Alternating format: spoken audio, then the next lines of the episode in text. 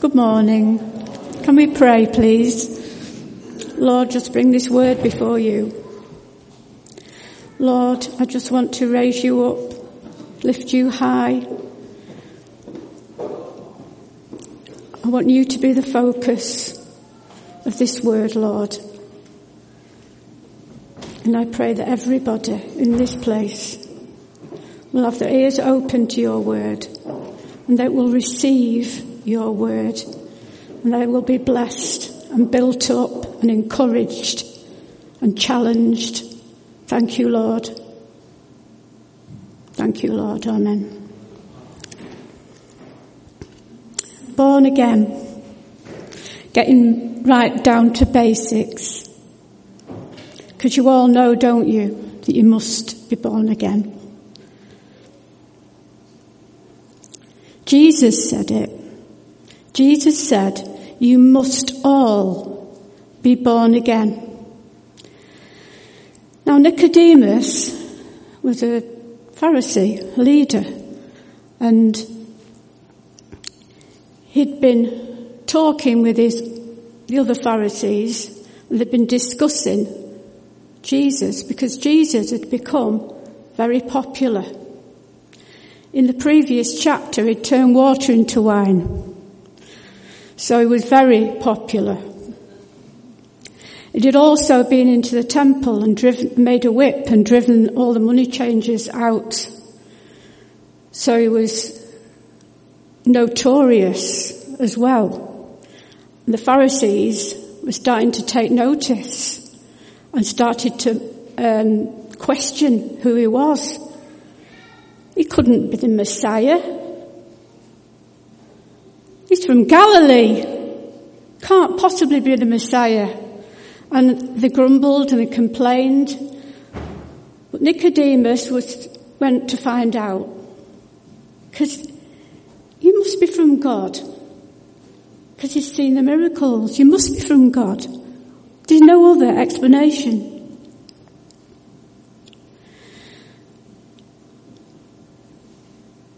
And Jesus told him, this great truth that you must be born again. This was a prophecy from Ezekiel. You shall be clean from all your uncleanness and from all your idols will I cleanse you. A new heart will I give you and a new spirit will I put within you. God was keeping his promise. Let's have a look at some more scriptures. 1 John 5 verse 1. Everyone who believes, trusts, relies on the fact that Jesus is the Christ is a born again child of God. 1 Peter 1 verse 3. By his boundless mercy we have been born again to an everlasting hope through the resurrection of Jesus Christ from the dead 1 Peter 1 verse 23. You have been born again, not from mortal origin, seed or sperm, but from one that is immortal, the ever living and lasting word of God. I've recently started a new job, so I've been meeting new people, making new friends, getting to know people. And um, I'm not a great evangelist. I don't go around preaching the gospel all the time. I'll be honest. I'm not, you know, I've not got that special gift.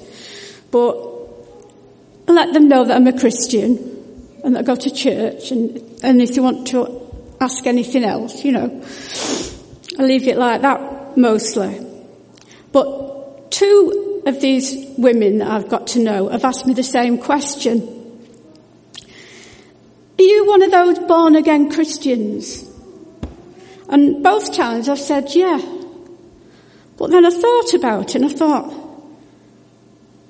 there's not different types of Christians. there's not like Russian Orthodox, Quaker, Baptist, Catholic. There's only one type of Christian, and that's a born again Christian. And I always think of what to say when it's too late. You know, I get home and think, well, I should have said that. There's a chap um, a friend of mine who was a leader of a church in the valley. And a few years ago, they, they got together with other leaders and pastors uh, just once a month or to have a coffee and just chat and pray and just get to know each other, which is a good thing. So when the church leaders get together, the churches get together, like we do with Edgeside and St Anne's. And so there was, he was in this meeting and um, they were discussing uh, a church that didn't have a pastor. And there was someone going to the church to preach with a view to be the pastor. And they were talking about this person who was going to preach. And one man piped up, Oh, you don't want to have him. You'll have you all born again. I told my daughter this and she actually doubled up. It, it hurt her to know that, you know, what, what do people think born again is? Is it like a 1960s happy clappy cult? Is that what people think?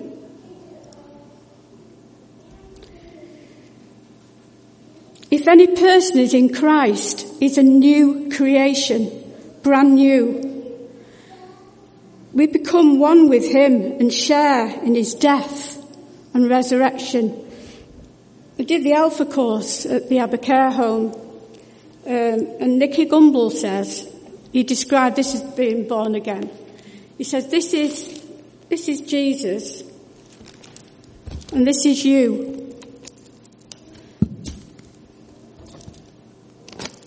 You are in Christ. And everything that happened to Jesus happens to you. I thought it was a really good illustration. If we died with him, we shall also live with him. We were dead in our carnal nature. God brought us to life, Colossians 2 this is, together with Christ, having freely forgiven us all our sin cancelled, blotted out, wiped away, as far as the east is from the west, behind his back, never to be remembered, nailing it to his cross. Let's just think about the cross. I can't comprehend what happened on the cross. We read in Hebrews, he experienced death for every individual person. So I can't comprehend what went on in the spiritual realms when Jesus was on the cross. In Hebrews chapter 2 verse 14, that by going through death, he might bring to naught and make of no effect him who has the power of death, that is the devil. So he he experienced death for every single person and he conquered the evil one when he was on the cross. Still can't comprehend. But there was a darkness for three hours. It wasn't a solar eclipse. They only last eight minutes anyway, but there wasn't a solar eclipse at that time. But there was a darkness for three hours. What was going on? in the spiritual realms. There was an earthquake. The earth shook, the rocks split. The tombs were opened. Can you comprehend that? Dead people were seen walking in Jerusalem. The earth shook and the rocks split. The tombs were opened and many bodies of the saints who had died were raised to life and coming out of the tombs after his resurrection, they went into the holy city and appeared to many people. Can you comprehend that? Beyond anything we can imagine, isn't it? Or understand. Just what went on. But we died with him. We died to our selfish nature. We died to the world and we died to this evil age. I have been crucified with Christ. It is no longer I that live, but Christ lives in me. And the life I now live in the body, I live by faith in him who loved me and gave himself for me. That's born again. It's the most important thing. We must be born again. It's much more necessary than any healing. I mean, I believe that God does heal today according to his will and plan. There's plenty of examples quite often in third world countries where they don't have access to medical help. God heals. But nothing, nothing compares to the Holy Spirit literally take a spiritually dead person and make them alive. That is the greatest miracle. It's truly supernatural. It is infinitely more important to be born again than anything else. God doesn't want anyone to perish.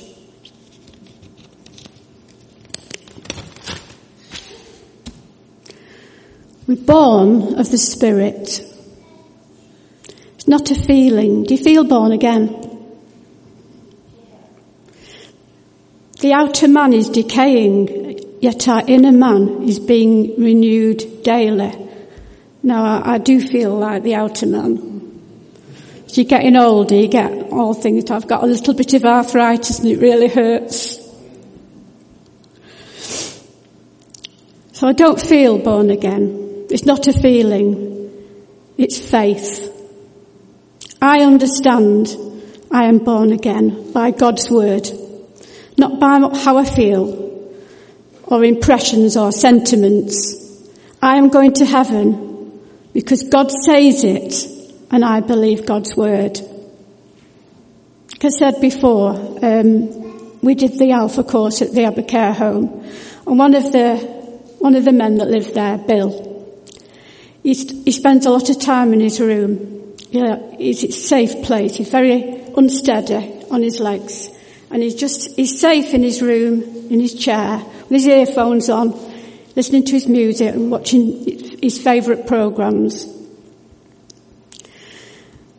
So, the first night of the Alpha, I invited him, and I tried everything. So we get a lovely meal cooked by Rose. That's worth coming for that. Uh, you can sit by the door, and if you don't like it, you can walk, you can leave. And you can ask questions, anytime, or you can just sit and listen. Uh, you get a cup of tea whenever you want one. It's only downstairs. You don't have to get your coat on and go out. It's only you just have to come downstairs. No, no way was he coming to the Alpha course. And every week, prayed and invited him. And every week he refused point blank to come. And this was 12 weeks of refusing.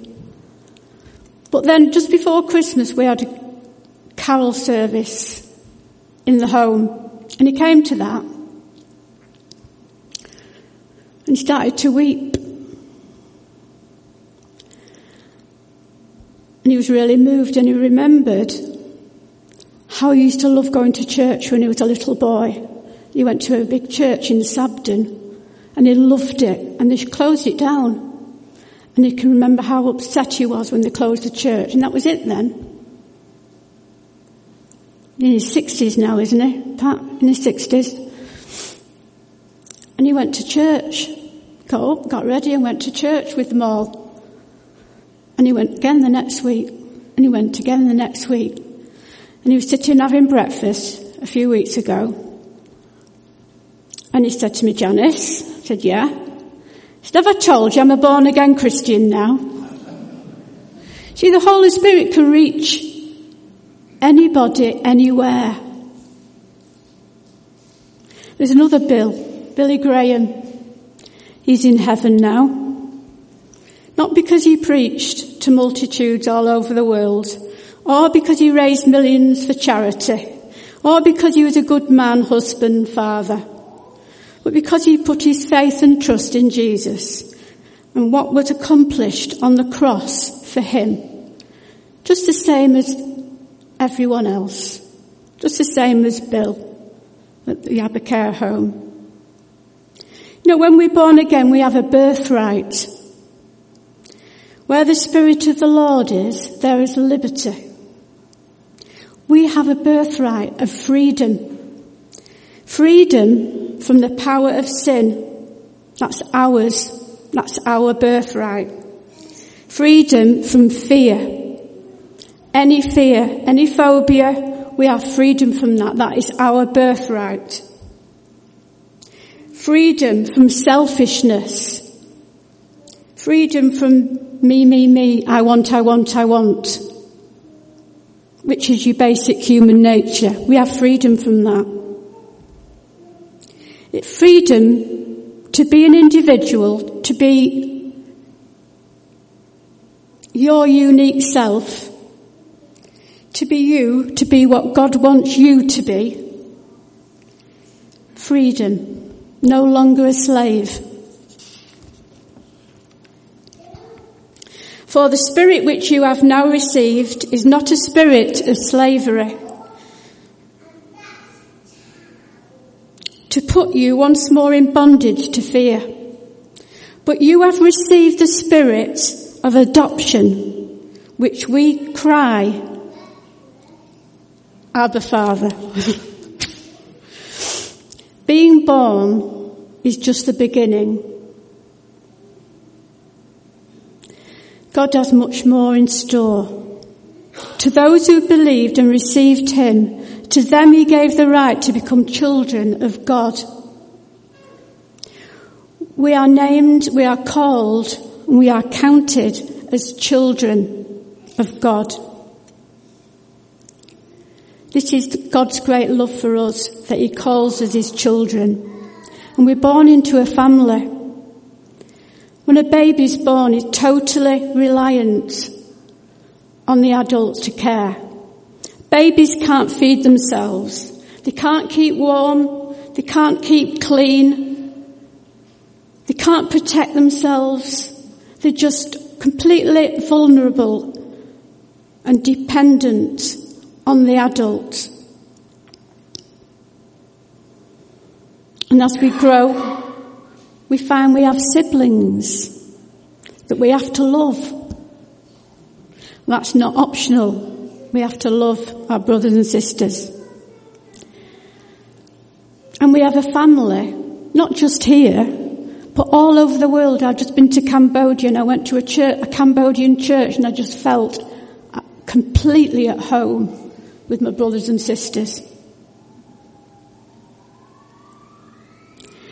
But we as, as children of God have, have to be reliant on the Holy Spirit for everything. This is where I go wrong. Many Christians go wrong. We don't totally rely on the Holy Spirit. I can look back at times in my Christian life when I've gone my own way so much. When I think back, I could have, I could have just prayed about that. Why didn't I just pray about it? Why didn't I take it to God? Learning. I'm learning to be a proper child of God and totally depend on the Holy Spirit for everything. Because He's there, isn't He? And God wants us to allow Him to care for us. He wants to feed us from the Word. He wants to build us up in faith the word is light and water and our, we are soul and we, we have to produce fruit. God wants to do that in us. God wants us to protect us by His Holy Spirit. That's what the armour is for. God wants to shelter us from the storms, but we have to allow God to shelter us. We have to allow God to discipline us and educate us. We have to receive gifts from God he wants to give us gifts as a loving father, but we have to receive them. We have to receive the countless blessings he wants to pour out on us. And we have to allow Him to meet all our needs. For all who are led by the Spirit of God are sons of God. That's generic, the daughter as well. And we can call God Daddy. Well, there's two billion people profess to be Christian. Some think they are, just because they're born in a Christian country or they belong to a social group like the Women's Institute or something. A true child of God is born from above by the Holy Spirit.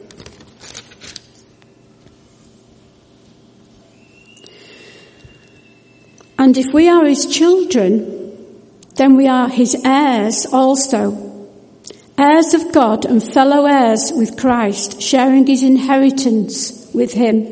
Only we must share his suffering in this present time, which is not worth compared to the glory of God.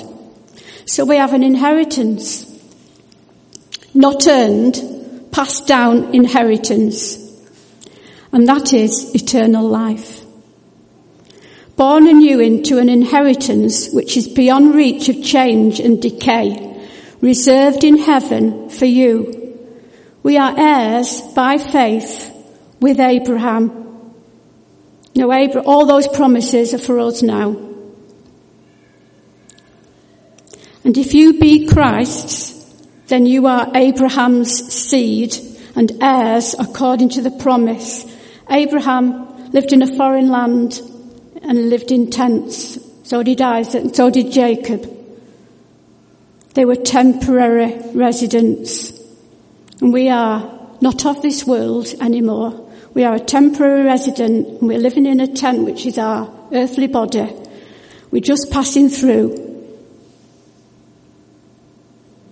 He saved us not because of any good works that we had done, but because of his own pity and mercy by the cleansing of the new birth in order that we become heirs of eternal life.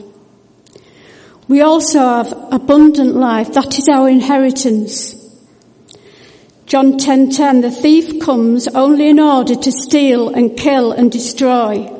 I came that they might have and enjoy life and have it in abundance to the full till it overflows abundant, present in great quantity, plentiful, more than adequate, enough, over sufficient, available in large quantities, now.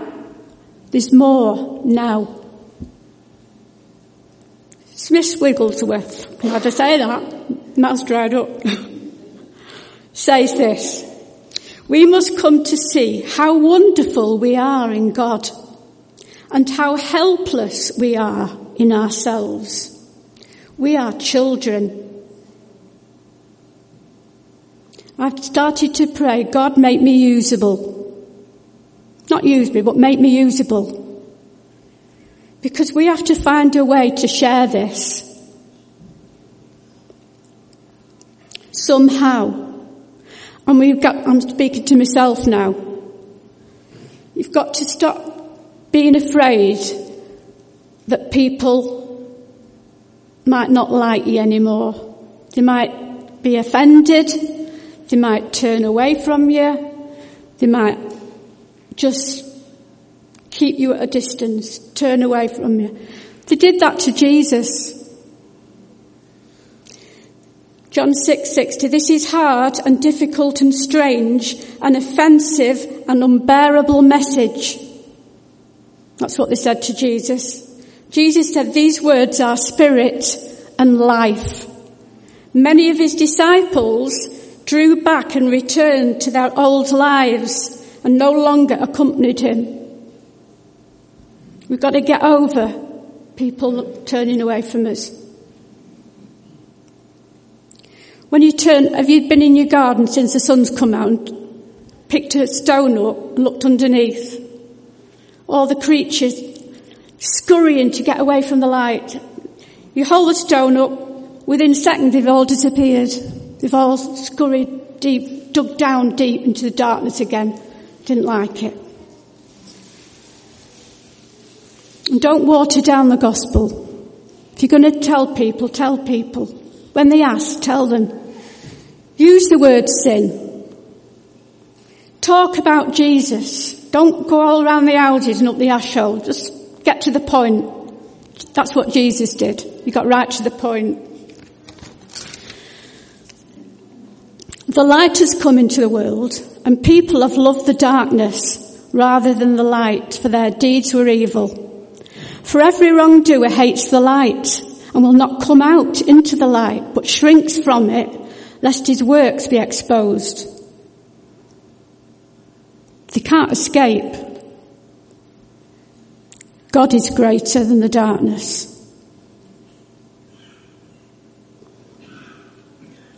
Just like to give you final encouragement. I've been in Cambodia and I'd just like to share the testimony um, of somebody that I met while I was there. It's wonderful. She's called Naran. She lived in a slum area with a family, in one shack, one room shack. We all lived in this shack, no electricity, no running water. And she worked in a clothing factory six days a week. Real hard toil, making the clothes that we wear. And at the factory there was a Buntuan. He was a security guard and they got started to go out together. But Naran found out she was pregnant this brought shame on a family, and a family threw her out. Buntuan was sent to prison because someone had been stealing at the factory and he was a security guard. So whether it was him or not, I don't know, but he got sent to prison. He got the blame and got sent to prison. Naran ended up living in Buntuan's home, family home, which was a one room shack with no running water had the baby there, wasn't wanted at all by this family.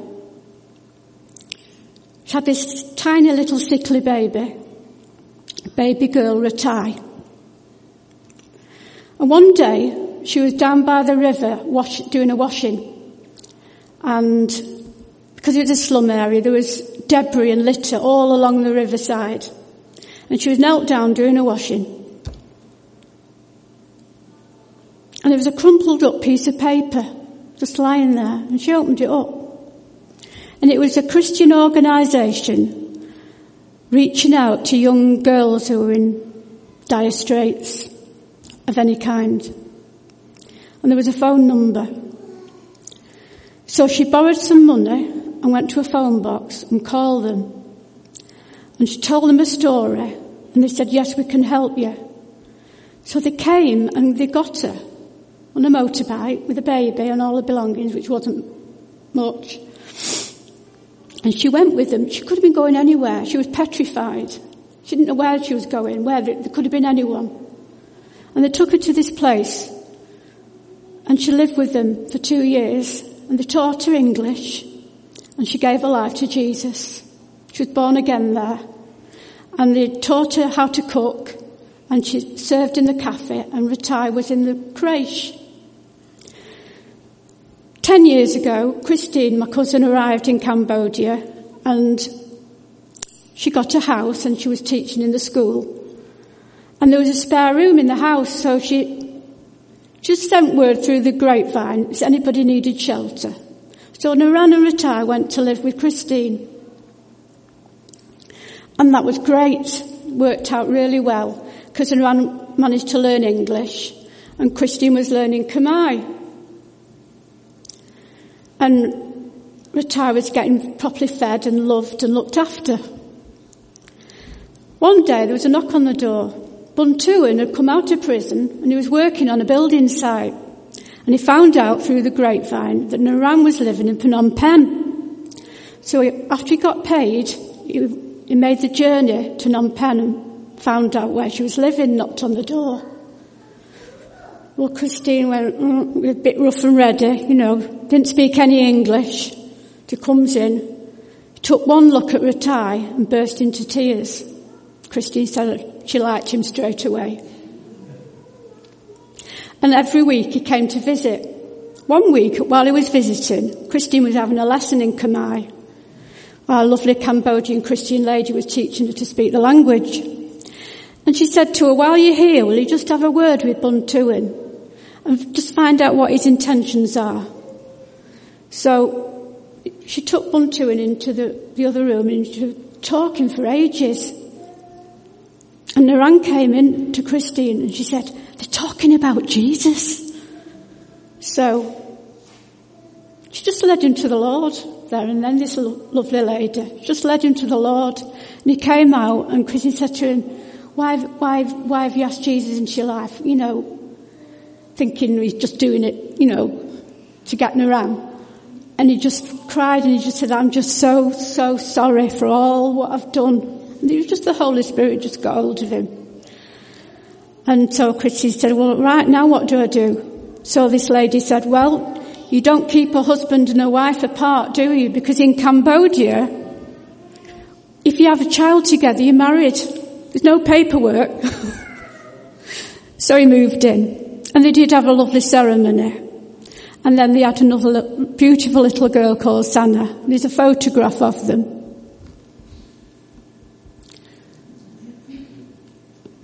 I'm crying now. That's born again. That's what it's all about. God picks you up from all the debris and puts you somewhere else. Wonderful. This is what Leonard Ravenhill says. The greatest miracle God can do is to take an unholy person out of an unholy world, make them holy, put them back into the unholy world and keep them holy. And they took me to their church on the last day. I had the most wonderful holiday in Cambodia. I was there for three weeks and it was wonderful. But that church was the best thing of all.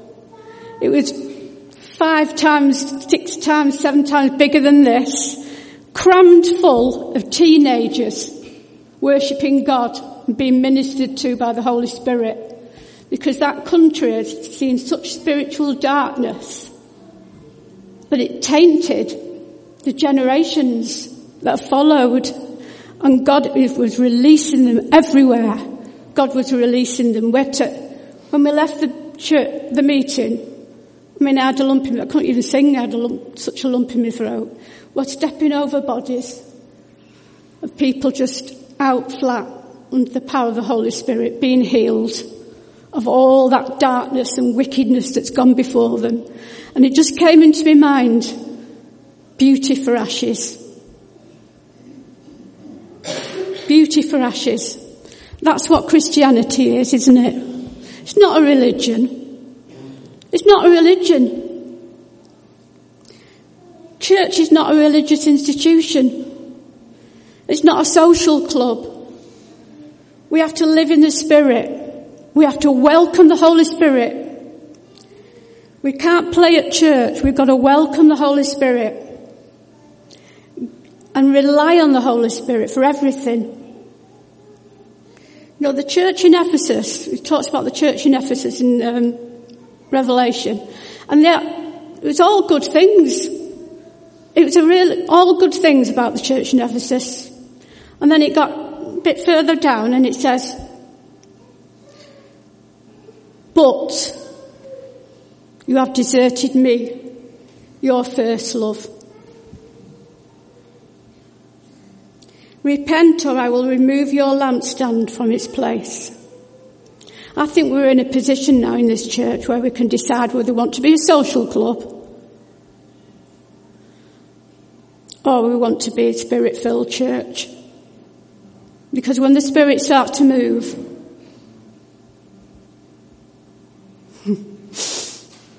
I can't tell you what will happen, but it'll be mighty.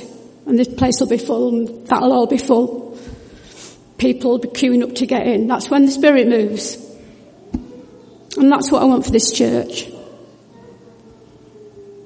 I don't know whether anybody else does, but that's what I want for this church. I want to see people born again.